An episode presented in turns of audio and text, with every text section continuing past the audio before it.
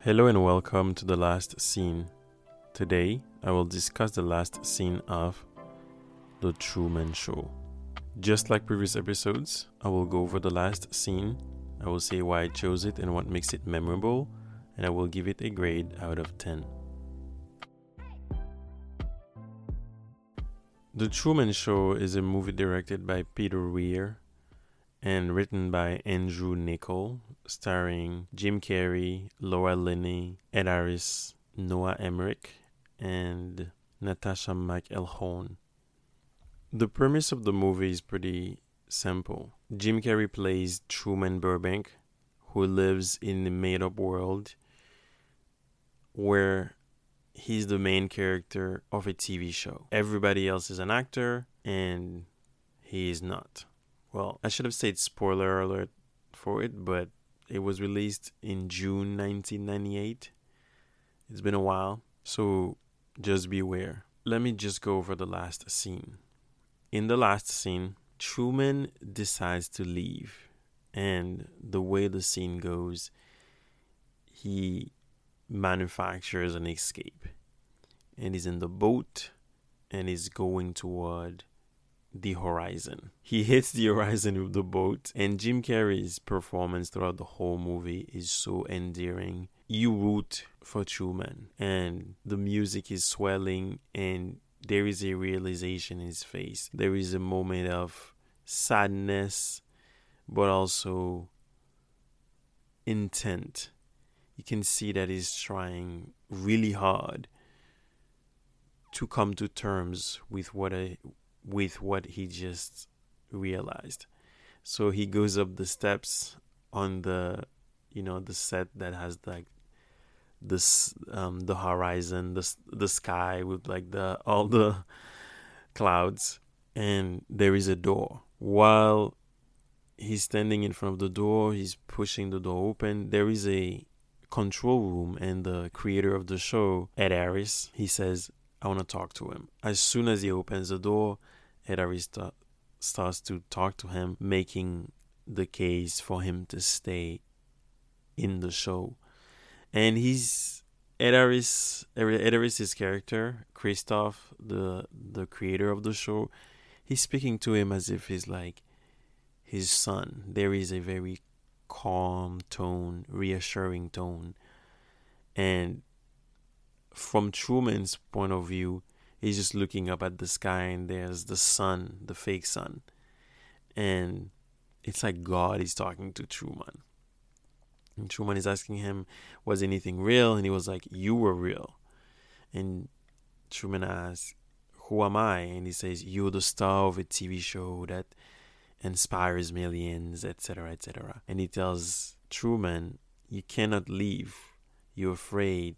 This world out there, there's it's full of deceit, lies, but the world I created for you is just like perfect. Basically, that's what he's telling him. And Truman tells him, You never had a camera in my head because he tells Truman, "Hey, I know you. I know everything about you." And he's listing stuff that happens in previous episodes. And Truman turns around, he's like, and Truman just stands there and is like, yeah, "Just speak, say something. The world is watching." And Truman, Truman was facing the door, and Truman turns around, looks at him, and Truman says, "In case I don't see you."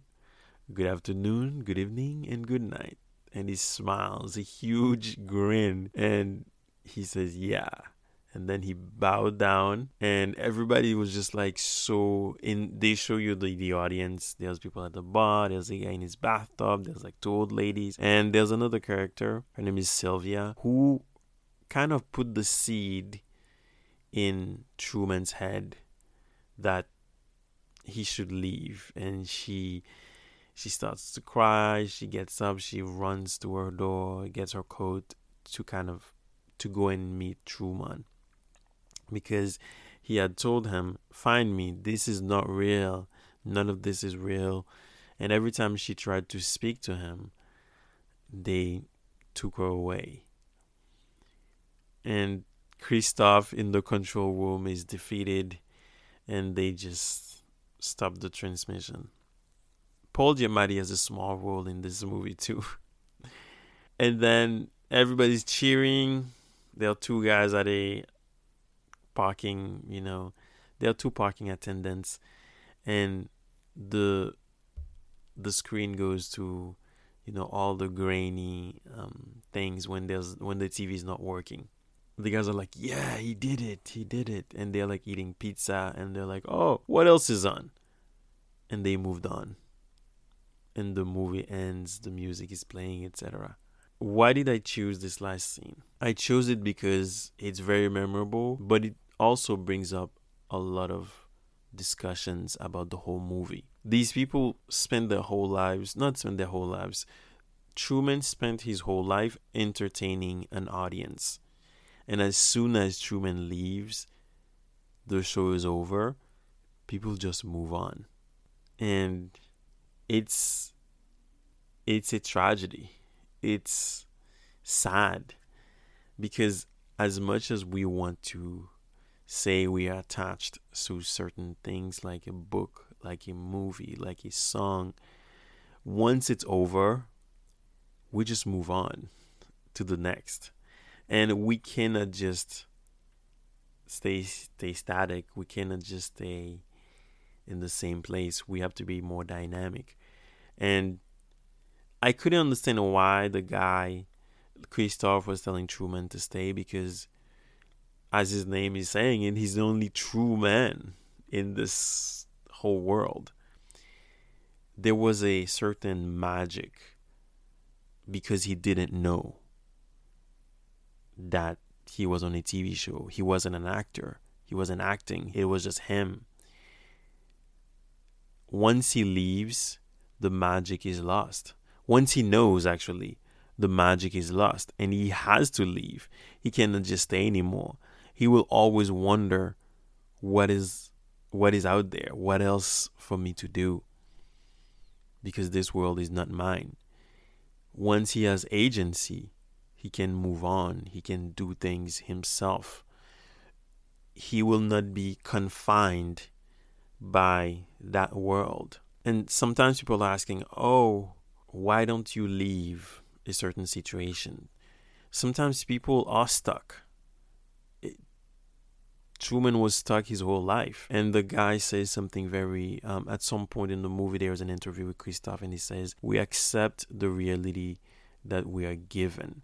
In some ways, he's right. Because sometimes, if you accept it, you accept defeat and you accept your fate, basically. But if you don't, you will always try and find a way to get out. That's why people leave their countries, they they emigrate. That's why people try new things. And once you stop doing these things, you just stop growing. And this is the scary part. This sh- this show wasn't contributing to Truman's growth. This world became too small for him and he had to leave. Even if Sylvia didn't come along, there would have been a way for him to leave. I give this 10 out of 10 because you are rooting for Truman and you want him to get out. Jim Carrey gave a great performance, and I remember watching this as a kid. It was just crazy. I was like, imagine if the world was a was a, all a lie. You were in a movie or a TV show. What makes the scene even more memorable is the fact that Truman wins in the end. You're rooting for him and he wins and everybody's happy and it's a new day for Truman and he can move forward.